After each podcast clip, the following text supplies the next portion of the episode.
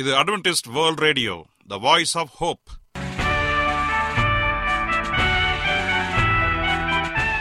வணக்கம் அன்பான வானொலி நேயர்களே, உங்கள் அனைவரையும் கர்த்தராகிய ஆண்டவர் இயேசுவின் நாமத்திலே வாழ்த்தி எங்களது இன்றைய ஒலிபரப்பை கேட்க உங்களை அன்போடு வரவேற்கிறோம். பரலோக வாழ்க்கைக்கு வழிகாட்டக்கூடிய எங்களது ஒலிபரப்பில் இன்று இடம்பெற இருக்கும் நிகழ்ச்சிகள்: உடல் ஆரோக்கியத்தை குறித்த செய்திகள், ஆன்மீக சிந்தனைக்கான தேவ செய்திகள் மற்றும் காதுக்கு இனிய கீதங்கள். இன்றைய உலகில் வியாதிகளின் எண்ணிக்கையை கணக்கிட முடியாது. ஒவ்வொரு நாளிலும் பேர் தெரியாத பல பல வியாதிகளால் மனிதர்கள் இறந்து வருவதை காண்கிறோம்.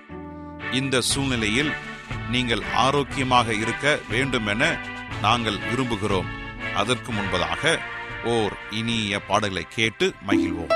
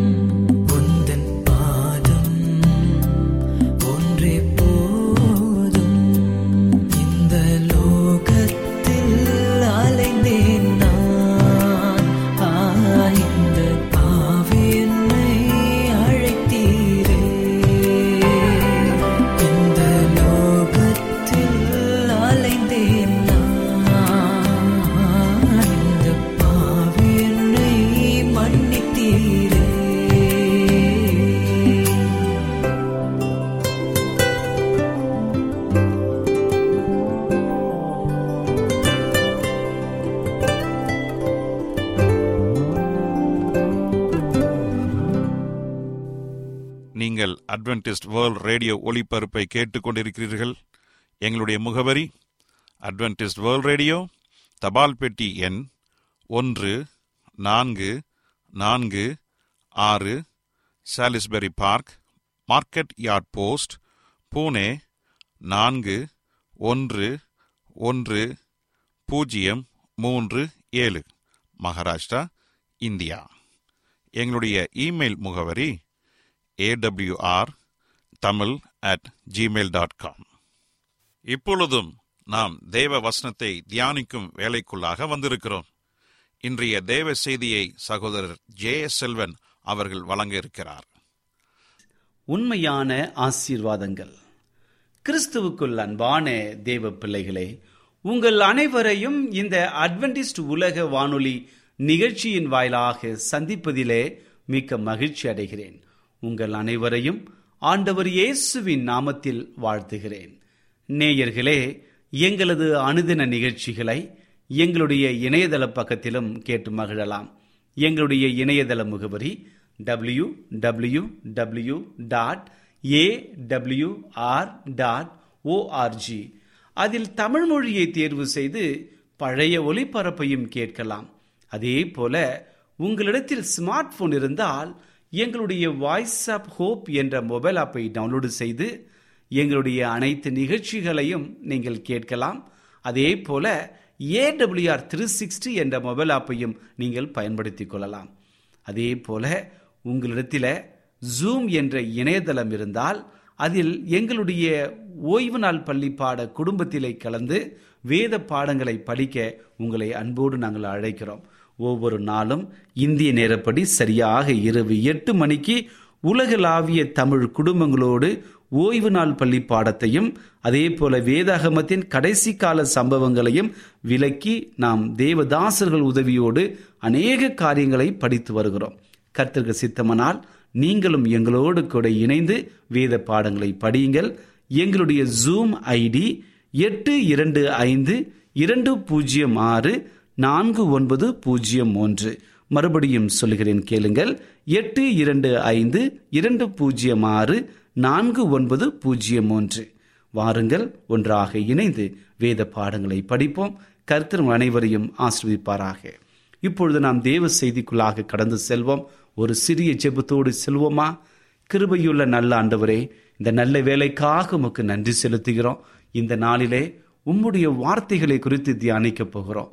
உம்முடைய ஆவியினுடைய உதவி எங்களோடு கூட இருந்து நல்ல சத்தியத்தை கொடுத்து கேட்கிற யாவருக்கும் சமாதானத்தையும் சந்தோஷத்தையும் கொடுக்கும்படியாய் இயேசுவின் நாமத்தில் கேட்கிறோம் நல்ல பிதாவே, ஆமேன். இன்றைய தியானத்திற்காக நாம் எடுத்துக்கொண்ட ஒரு வேத பகுதி ஆதியாகமம் 26ஆம் அதிகாரம் 3வது வசனம். ஆதியாகமம் 26ஆம் அதிகாரம் 3வது வசனம் வாசிக்கிறேன், கேளுங்கள். இந்த தேசத்திலே வாசம் பண்ணு, நான் உன்னோடு கூட இருந்து உன்னை ஆசீர்வதிப்பேன். நான் உனக்கும் உன் சந்ததிக்கும் இந்த தேசங்கள் யாவையும் தந்து உன் தகப்பனாகிய ஆபிரகாமுக்கு முன் நான் இட்ட ஆணையை நிறைவேற்றுவேன். இந்த வசனத்திலே குறிப்பாக உன்னை நான் ஆசீர்வதிப்பேன் என்ற இந்த வார்த்தையை குறித்து நாம் தியானிக்க போகிறோம். இந்த வார்த்தைகளை குறித்து நாம் ஒவ்வொரு முறையும் நாம் தியானிக்கும் பொழுது ஆண்டவர் அற்புதமான முறைகளில ஒவ்வொரு நாளும் பேசுகிறார். ஏனென்று சொன்னால் ஆண்டவருடைய வாக்குத்தத்தம் அப்படிப்பட்டதாக இருக்கிறது. தேவன் ஈசாக்குக்கு கொடுத்த ஆசீர்வாதமான ஒரு வாக்குத்தத்தம் இதுவாக இருக்கிறது. ஆபிரகாமை ஆசீர்வதித்த தேவன் அவனுடைய மகன் ஈசாக்கையும் ஆசீர்வதிப்பேன் என்று சொல்லுகிறார். விசுவாசத்தின் மூலமாக இந்த வாக்குத்தத்தம் இன்றைக்கு நமக்கும் உரியதாக இருக்கின்றது. தேவன் நம்மை ஆசீர்வதிக்க மிக ஆவலோடு காத்திருக்கிறார். யாக்கோபு தேவனோடு போராடி, நீர் என்னை ஆசீர்வதித்தால் ஒழிய உம்மை போகவிட மாட்டேன் என்று சொல்லி உறுதியாக பற்றி கொண்டான். அவர் அவனை ஆசீர்வதித்தார். அதே போல யோசுவா 15ஆம் அதிகாரம் 19வது வசனத்தில் காலேபின் மகள் காலேபிடம், எனக்கு ஆசீர்வாதம் தர வேண்டும், எனக்கு வறட்சியான நிலத்தை நீர் தந்தீர், நீர்ப்பாய்ச்சலான நிலத்தையும் எனக்கு தர வேண்டும் என்று கேட்டுக்கொண்டார். அதை கேட்ட காலேப் உடனடியாக அதை அவளுக்கு கொடுத்தான். மத்தேயு எழுதின சுவிசேஷ புஸ்தகம் 7 அதிகாரம் 9 வசனத்தில் மிக அற்புதமான ஒரு காரியம் இங்கே கொடுக்கப்பட்டிருக்கிறது. ஏனென்றால் ஆண்டவர் இயேசு கிறிஸ்து இங்கே சொல்லும் பொழுது, உங்களில் எந்த மனுஷனாலும் தன்னிடத்தில் அப்பத்தை கேட்கிற தன்னுடைய மகனுக்கு கல்லை கொடுப்பானோ, பரமபிதா தம்மிடத்தில் கேட்கிறவர்களுக்கு நன்மையானவைகளை தருவது அதிக நிச்சயம் அல்லவா என்றார். பாருங்கள், எவ்வளோ பெரிய ஒரு பாக்கியம்! ஆண்டவரிடத்தில் நாம் என்னத்தை கேட்டாலும் அவர் கொடுக்கிற தேவனாக இருக்கிறார். ஆகவே நாம் அனைவரும் நம்முடைய ஆண்டவரிடத்தில் ஆசீர்வாதத்தை கேட்க வேண்டும். ஏனென்றால் ஆசீர்வாதங்களை கொடுக்கிற தேவன் நம்முடைய ஆண்டவர். இந்த உலகத்தை சற்று யோசித்து பாருங்கள். உலகம் எத்ததோ வழிகளிலே ஆசீர்வாதம் என்று எண்ணிக்கொண்டிருக்கிறது. அந்த ஆசீர்வாதங்கள் எல்லாவற்றிலும் ஆண்டவர் கொடுக்கிற ஆசீர்வாதம் நிலையானதாக உண்மையானதாக இருக்கிறது. இந்த உலகம் கொடுக்கிற ஆசீர்வாதங்கள் ஒரு நொடியிலே அதனுடைய காரணம் இல்லாமல் போய்விடுகிறது. இன்றைக்கு நிரந்தரம் இல்லாமல் போய்விடுகிறது. ஆனால் ஆண்டவர் கொடுக்கிற ஆசீர்வாதம் எப்பொழுதும் மனதிற்கு சந்தோஷத்தையும் நம்முடைய குடும்பத்திற்கு ஆறுதலையும் நன்மையும் கொடுக்கிறதாக இருக்கிறது. அது நிலைத்து நிற்கிறது. ஆகவே அந்த ஆசீர்வாதத்தை கொடுக்க ஆண்டவர் காத்து நிற்கிறார். அந்த ஆசீர்வாதத்தை பெற நீங்களும் நானும் ஆயத்தமாக இருக்கிறோமா என்று சொல்லி நாமே கேட்க வேண்டும். ஆதியாகமம் 24 அதிகாரம் 1 வசனத்தில், கர்த்தர் ஆபிரகாமை சகல காரியங்களிலும் ஆசீர்வதித்து வந்தார். தேவன் ஆபிரகாமின் ஆஸ்திகளை ஆசீர்வதித்தார், மிருக ஜீவன்களை ஆசீர்வதித்தார், அவனுடைய வேலைக்காரர்களை ஆசீர்வதித்தார், அவன் சந்ததியை ஆசீர்வதித்தார், அவன் கையிட்டு செய்த எல்லா காரியங்களையும் ஆண்டவர் ஆசீர்வதித்தார்.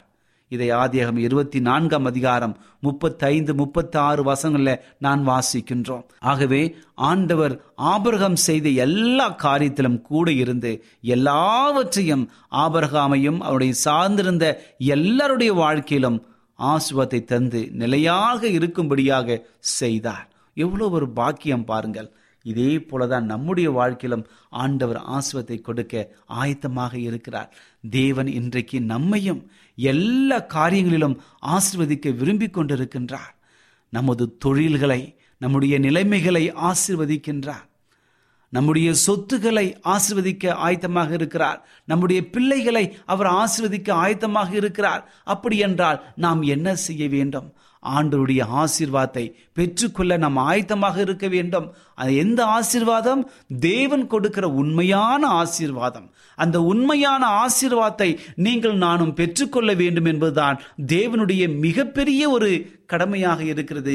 அவர் ஆயத்தமாக இருக்கிறார். ஏனென்றால் அவருடைய பிள்ளைகளுக்கு அவர் கொடுக்க நினைத்தது மிகப்பெரியது. அதை பெற்றுக்கொள்ள நீங்களும் நானும் மிக ஜாக்கிரதையாக ஆயத்தமாக இருக்க வேண்டும். ஆகவே தேவனுடைய ஆசீர்வாதங்கள் மிகவும் அற்புதமானவைகள்.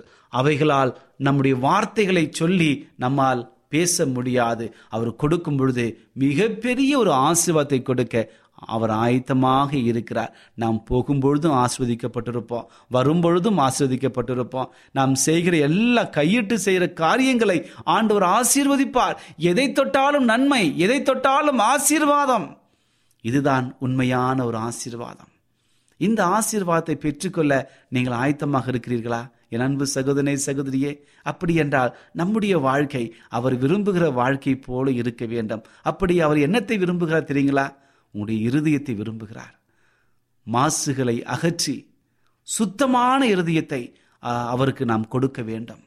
சுத்தமான இருதயத்தை அவர் விரும்புகிறார். இருதயத்தில் இருக்கிற எல்லா கபடுகளையும், எல்லா பாவங்களையும், எல்லா அந்தகார உணர்வுகளையும் நீக்கிவிட்டு ஆண்டவரிடத்திலே வெறுமையாக போய் நிற்க வேண்டும். நம்மை முழுமையாக அவர் மாற்ற அவர் ஆயத்தமாக இருக்கிறார். அவருடைய அன்பு ஆயத்தமாக இருக்கிறது. உண்மையான அன்பை பெற்றுக்கொள்ள நீங்களும் நானும் ஆயத்தமாக இருக்க வேண்டும். அந்த உண்மையான ஆசீர்வாதங்களை பெற்றுக்கொள்வதற்கு நம்முடைய வாழ்க்கை உதவியாக இருக்க வேண்டும். இதைதான் வேதத்தில் இருக்கிற எல்லா கதாபாத்திரங்களும் செய்தார்கள். ஆபிரகாமை தேவன் ஆசீர்வதித்தார். செய்கிற காரியங்கள் எல்லாவற்றிலும் தேவன் அவனோடு கூட இருந்தான். ஏனென்றால் அவனுடைய வாழ்க்கை உத்தமனாக இருந்தது, நீதிமானாக இருந்தது. தேவனோடு இணைந்திருந்தார்கள். இதன் நிமித்தமாக செய்கிற காரியங்கள் எல்லாம் வாய்க்க பெற்றது. அவனுடைய பிள்ளைகள் ஈசாக்கு, யாக்கோபு, இப்படியாக சொல்லிக்கொண்டே போகலாம். தேவனுடைய ஆசீர்வாதத்தை பெற்றவர்கள் அநேகம். அதே போல யோபு என்ற பக்தனை குறித்து போன செய்தியிலே படித்தோம். எப்படிப்பட்ட ஒரு வாழ்க்கையை பாருங்க. தேவனோடு இணைந்திருந்தான், தேவனுக்கு பயந்து பொல்லாப்புக்கு விலகுறனாயிருந்தான். அப்படி என்றால் பாவமான காரியத்தை விட்டு விலகி இருந்தான். அப்படி விலகி இருந்ததினாலே தேவனுடைய ஆசீர்வாதத்தினால் முழுமையாக நிரப்பப்பட்டான். செய்கிற காரியங்களை எல்லாவற்றிலும் நன்மை தேடி வந்தது. இப்படிப்பட்ட ஆசீர்வாதம் வருவதற்கு நம்முடைய வாழ்க்கை மிக முக்கிய பங்கு ஆற்றுகிறது. ஆகவே ஆண்டவர் இயேசு கிறிஸ்துவை நாம் பார்க்கும் பொழுது அவருடைய பரிசுத்த தன்மையை நாம் தரித்து கொள்ள வேண்டும். இன்னைக்கு ஆசீர்வாதம் என்று சொன்னால் அநேகர் நானும் கிறிஸ்தவன், எனக்கும் ஆசீர்வாதம் வேண்டும் என்று சொல்லி ஏங்கிக் கொண்டிருக்கிறார்கள். ஆனால் கிறிஸ்துவ வாழ்க்கை வாழ அவர்கள் மறுக்கின்றார்கள். எல்லாருக்கும் நன்மையான காரியங்கள் வேண்டும், ஆனால் இயேசுவை போல மாற வேண்டும் என்று சொன்னார், இயேசுவின் சிந்தையை வேண்டும் என்று சொன்னார், இயேசுவினுடைய குணங்கள் வர வேண்டும் என்று சொன்னால் அது முடியாத காரியமாக இருக்கிறது என்று சொல்லி நினைக்கின்றார்கள். சாத்தான் எடுக்கிற ஒவ்வொரு தீவினையான சோதனைகளுக்கும் தன்னை அர்ப்பணித்து மாண்டு போகிறார்கள். ஆனால் ஆண்டவர் சொல்கிறார், உனக்கு பலத்தை கொடுக்கிற தேவன் நான் இருக்கிறேன். சாத்தான் எவ்வளவு பெரிய சோதனைகளை கொடுத்தாலும் அதை தாங்கிக் கொள்வதற்கான பலத்தை நான் உங்களுக்கு கொடுக்கிறேன், நீங்க நிலைத்திருங்கள் என்று சொல்லி தேவன் சொல்லுகிறார். ஏனென்றால் முடிவு பரியந்தம் நிலைத்திருப்பவனே ரட்சிக்கப்படுவான், அவன்தான் ஆசீர்வதிக்கப்படுவான் என்று சொல்லி வேத வசனம் நமக்கு தெளிவாக சொல்லுகிறது. இதேதான் யோபு தன்னுடைய வாழ்க்கையிலே செய்தார். இறுதி வரைக்கும் எல்லா சோதனைகளிலும் நிலைத்திருந்தான். ஒரு வார்த்தை கூட தேவனுக்கு விரோதமாக முறுமுறுக்கவில்லை, குறை சொல்லவில்லை. தேவனோடு இணைந்திருந்து நன்மையை பெற்ற நான் தீமையை பெற வேண்டாமா என்று சொல்லி ஆண்டவர் அவனோடு கூட இருந்து பேசி தன்னுடைய மனைவிக்கு புரிய வைத்தான். அதே போல அவன் சொன்ன ஒரு காரியத்தினா, இந்த உலகத்திலே நான் வெறுமனே என் தாயின் வயிற்றிலிருந்து நிர்வாணியாய் வந்தேன், அதே போல நிர்வாணியமாக இந்த உலகத்தை விட்டு நான் கடந்து செல்வேன். கர்த்தர் கொடுத்தார், கர்த்தர் எடுத்தார், தேவனுடைய நாமத்திற்கு ஸ்தோத்திரம் என்று சொல்லி மிக அற்புதமாக ஒரு மனரம்யத்தை அவர் குறிக்கின்றார். இதுதான் தேவனுடைய ஆசீர்வாதம். அந்த ஆசீர்வாதம் உண்மையான ஆசீர்வாதமாக இருக்கிறது. இந்த செய்தியை கேட்டுக்கொண்டிருக்கிற என் அன்பு சகோதரனே சகோதரியே, இன்று உங்கள் வாழ்க்கையை சற்று யோசித்து பாருங்கள். எத்தனையோ பிரச்சனைகள் மத்தியிலும் உங்கள் வாழ்க்கையை நடத்துகிறீர்கள். ஆண்டருடைய கரம் உங்களை தொட்டு கொண்டிருக்கிறது. ஒருவேளை உங்கள் வாழ்க்கையில ஐயோ நான் எவ்வளவு நேரம் செபித்தாலும் என் செபம் கேட்கப்படவில்லையே, நான் எவ்வளவு நாளும் திருச்சபைக்கு போய் கொண்டிருக்கிறேன், என்னுடைய செபங்கள் கேட்கப்பட மாட்டேங்குதே, படுகிற கஷ்டத்தின் மேல் கஷ்டம் வந்து கொண்டிருக்கிறதே என்று சொல்லி கண்ணீரோடு இந்த செய்தியை கேட்டுக்கொண்டிருக்கிற என் அன்பு சகோதரனே சகோதரியே, ஆண்டவர் உங்களை பார்த்து சொல்லுகிறார், என் மகனே என் மகளே நீ கலங்காதே, நான் உன்னோடு கூட இருக்கிறேன் என்று சொல்லி கர்த்தர் உங்களுக்கு வாக்கு கொடுக்கிறார். தேவனுடைய உண்மையான ஆசீர்வாதத்தை பெற்றுக்கொள்ள அவர் ஆயத்தமாக இருக்கிறார். ஆனால் நீங்கள் ஆயத்தமாக இருக்கிறீர்களா என்று சொல்லி யோசித்து பாருங்கள். எவ்வளவு நாள் திருச்சபைக்கு போனீர் என்பது முக்கியமல்ல, எப்படி நீங்கள் போனீர்கள், உங்களுடைய இருதயம் எப்படி இருந்தது, பரிசுத்தத்தோடு நீங்கள் தேவனை தரிசித்தீர்களா என்று சொல்லி கேட்டு பாருங்கள். உண்மையான ஒரு அர்த்தம், ஒரு காரணம் உங்களுக்கு புரியும். ஆம், எனக்கு அன்பான தேவனுடைய பிள்ளைகளே, ஆண்டவர் எதிர்பார்க்கிற ஒரு காரியம் சுத்தமான இருதயம், பரிசுத்தமான ஒரு இருதயம், பரிசுத்தமான ஒரு வாழ்க்கை, அவரை போல அவரை பிரதிபலிக்கிற ஒரு வாழ்க்கையாக இருக்க வேண்டும். ஆவியின் கனியை பிரதிபலிக்கிறவர்களாக நாம் காணப்பட வேண்டும். இதைதான் யோபு செய்தார், இதைதான் ஆபிரகாம் செய்தார், இதைதான் மோசே செய்தார், இதைதான் தேவனுடைய தாசர்கள் செய்தார்கள். உண்மையான ஆசீர்வாதத்திற்குள்ளாக கடந்து சென்றார்கள். இன்றைக்கு ஆண்டவருடைய பிள்ளைகளாகிய நீங்களும் நானும் பேருக்கு மட்டும் கிறிஸ்துவ பெயரை வைத்திருப்பது என்று அர்த்தமில்லை. நம்முடைய வாழ்க்கை தேவனோடு இணைந்திருக்க வேண்டும், தேவனை போல மாற வேண்டும், தேவனோடு இணைந்திருக்க வேண்டும். அவர் செய்த நன்மையான காரியங்களை நம்முடைய வாழ்க்கையிலும் செய்ய வேண்டும். அப்படி செய்யும் பொழுதுதான் உண்மையான ஆசீர்வாதம் நம்மை நோக்கி வரும். உண்மையான ஆசீர்வாதத்தை கொடுக்க அவர் ஆயத்தமாக இருக்கிறார். ஏனென்று சொன்னால், இந்த உலகம் கொடுக்காத எத்தனையோ நல்ல காரியத்தை ஆண்டவர் கொடுக்க ஆயத்தமாக இருக்கிறார். மார்க் எழுதின சுவிசேஷ புஸ்தகம் 10:27 சொல்கிறது, இயேசு அவர்களை பார்த்து, மனுஷரால் இது கூடாததுதான், தேவனால் இது கூடாதது அல்ல, தேவனாலே எல்லாம் கூடும் என்றார். எனக்கு அன்பான என் தேவனுடைய பிள்ளைகளே, பிரியமான தேவனுடைய பிள்ளைகளே, கர்த்தர் உங்களை ஆசீர்வதிக்க விரும்புகிறார். இஸ்ரவேலை ஆசீர்வதிப்பதே கர்த்தருக்கு பிரியம் என்று சொல்லி என்னாகமம் 24:1 சொல்கிறது. ஆவிக்குரிய இஸ்ரவேலாகிய நாம் ஆண்டுடைய ஆசீர்வாதத்தை பெற ஆயத்தமாக இருக்க வேண்டும். ஆகவே நாம் எப்பொழுதும் தேவனோடு இணைந்திருந்து அவருடைய பரிசுத்த வாழ்க்கையை தரித்துக் கொள்ள வேண்டும். இயேசுவை போல அவருடைய குணாதிசயங்களை நம்முடைய வாழ்க்கையில வெளிப்படுத்த வேண்டும். அப்படி வெளிப்படுத்தும் பொழுது உண்மையான ஒரு ஆசீர்வாதத்தை தேவன் கொடுக்க ஆயத்தமாக இருக்கிறார். இந்த செய்தியை கேட்டுக்கொண்டிருக்கிற என் அன்பு சகோதரனே, சகோதரியே, உங்கள் வாழ்க்கையை சற்று திரும்பி பாருங்கள். உங்கள் வாழ்க்கையில் ஏதோ ஒரு காரியம் உங்களை பலவீனப்படுத்தலாம் அல்லது பாவத்திற்குள்ளாக வழிநடத்தி கொண்டிருக்கலாம். ஐயோ, நான் பாவியாக இருக்கிறேனே, என் பாவத்தை ஆண்டவர் மன்னிப்பாரா என்று சொல்லி பலவிதமான கேள்விகளை கேட்டு குற்ற உணர்ச்சினாலே பாதிக்கப்பட்டு இந்த செய்தியை கேட்டுக்கொண்டிருக்கிற அன்பு சகோதரனே, சகோதரியே, கலங்காதீர்கள், கவலைப்படாதீங்க. தேவன் உங்களோடு கூட இருக்கிறார். உங்களை மன்னித்து உங்களுக்கு ஆசீர்வாதத்தை கொடுக்க, உண்மையான ஆசீர்வாதத்தை கொடுத்து உங்களை வழிநடத்த அவர் ஆயத்தமாக இருக்கிறார். நீங்கள் செய்ய வேண்டியதெல்லாம் ஒன்றே ஒன்றுதான். இரட்சகராகிய ஆண்டவர் இயேசுவை விசுவாசித்து அவரை சொந்த இரட்சகராக ஏற்றுக்கொள்ளுங்கள். அப்பொழுது உங்கள் துக்கம் சந்தோஷமாக மாறும், உங்கள் பாவங்கள் மன்னிக்கப்படும். இதன் நிமித்தமாக உங்களுக்கு உண்மையான ஆசீர்வாதம் உங்கள் வாழ்க்கையிலே வரும். அப்படி உண்மையான ஆசீர்வாதம் வரும் பொழுது தேவனோடு இணைந்து வாழுங்கள், தேவனுக்காக காரியங்களை செய்யுங்கள். கர்த்தர் உங்கள் அனைவரையும் ஆசீர்வதிப்பாராக. ஜெபிப்போமா. கிருபையுள்ள நல்ல ஆண்டவரே, இந்த நல்ல வேலைக்காக நன்றி செலுத்துகிறோம். இந்த நாளிலே உண்மையான ஆசீர்வாதங்களை குறித்து எங்களோடு கூட பேசியமைக்காக நன்றி ஆண்டவரே. எங்களுடைய வாழ்க்கையில உண்மையான ஆசீர்வாதங்களை பெறுவதற்கு அநேக தடைகளை சாத்தான் கொண்டு வருகிறான். பாவமில்லாத ஒரு வாழ்க்கையை எங்களோடு சுமந்து கொண்டிருக்கிறான் தகப்பனே. ஆண்டவரே, நாங்கள் சாத்தானை வெறுத்து சாத்தானை விரட்ட எங்களுக்கு உதவி செய்ய முடியாது ஜெபிக்கிறேன். சாத்தான் கொடுக்கிற ஒவ்வொரு பலவீனங்களையும் போக்க உம்முடைய பலத்தை கொடுத்து எங்களை வழிநடத்தும்படியாய் ஜெபிக்கிறேன். சாத்தானை எதிர்த்து நிற்கும் பொழுது அவன் எங்களை விட்டு ஓடி போவான் என்று சொல்லி வேதவசம் சொல்கிறது. அதற்கு ஏற்றது போல நாங்கள் சாத்தானை எதிர்த்து நிற்க தைரியத்தை உம்முடைய பலத்தால் முடியும் தகப்பனே. அதை கொடுக்கும்படியாய் ஜெபிக்கிறேன். உண்மையான ஆசீர்வாதத்தை கொடுத்து எங்களை வழிநடத்தும்படியாய் ஜெபிக்கிறேன். இந்த செய்தியை கேட்டுக்கொண்டிருக்கிற எல்லா குடும்பங்களையும் ஆசீர்வதிங்க. ஒருவேளை வாழ்க்கையிலே பரிசுத்தம் இல்லாமல் கண்ணீரோடு, கவலையோடு, மனபாரத்தோடு, வியாகுலத்தோடு எனக்கு ஆசீர்வாதம் கிடைக்காதா என்று சொல்லி ஏங்கிக் கொண்டு ஜெபித்து கொண்டிருக்கிற ஒவ்வொரு குடும்பத்தையும் இந்த நேரத்தில் கண்ணோக்கி பாருங்க தகப்பனே. அவருடைய வாழ்க்கையில நல்ல சமாதானத்தை தாருங்க, சந்தோஷத்தை தாருங்க. என் ஆண்டு எனக்கு விடுதலை கொடுத்தார், சந்தோஷத்தை கொடுத்தார், இடதனை ஆசீர்வாதத்தை கொடுத்தார் என்று சொல்லி அநேக சாட்சிகளை கேட்டு உண்மை நாங்கள் மகிமைப்படுத்த வழிநடத்தும்படியா இயேசுவின் நாமத்தில் கேட்கிறோம் நல்ல பிதாவே, ஆமென்.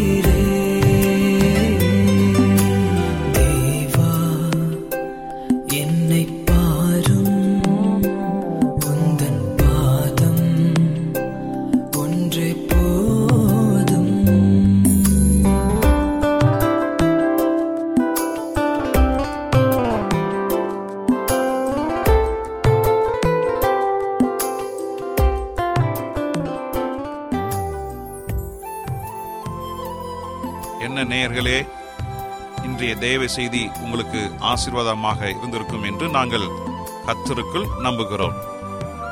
எங்களுடைய இன்றைய ஒளிபரப்பின் மூலமாக நீங்கள் கேட்டு பயனடைந்த நன்மைகளையும் சாட்சிகளையும் எங்களுடைய நிகழ்ச்சியை குறித்த உங்களுடைய கருத்துகளையும் விமர்சனங்களையும் எங்களுக்கு எழுதி அனுப்புமாறு உங்களை அன்புடன் வேண்டிக் கொள்கிறோம். எங்களுடைய முகவரி அட்வென்டிஸ்ட் வேர்ல்ட் ரேடியோ, தபால் பெட்டி எண் 1446, Salisbury park, market yard post, Pune 411037, Maharashtra, India. எங்களுடைய இமெயில் முகவரி awrtamil@gmail.com. இத்துடன் எங்களது இன்றைய ஒளிபரப்பு நிறைவு பெறுகிறது. மீண்டும் நாளைய தினம் இதே அலைவரிசையில் அரை மணி நேரம் முன்னதாக சந்திப்போம். கர்த்தர் தாமே உங்கள் அனைவரையும் ஆசீர்வதிப்பாராக. உங்களிடமிருந்து விடை பெறுவது ஆர். விக்டர் செல்வன்.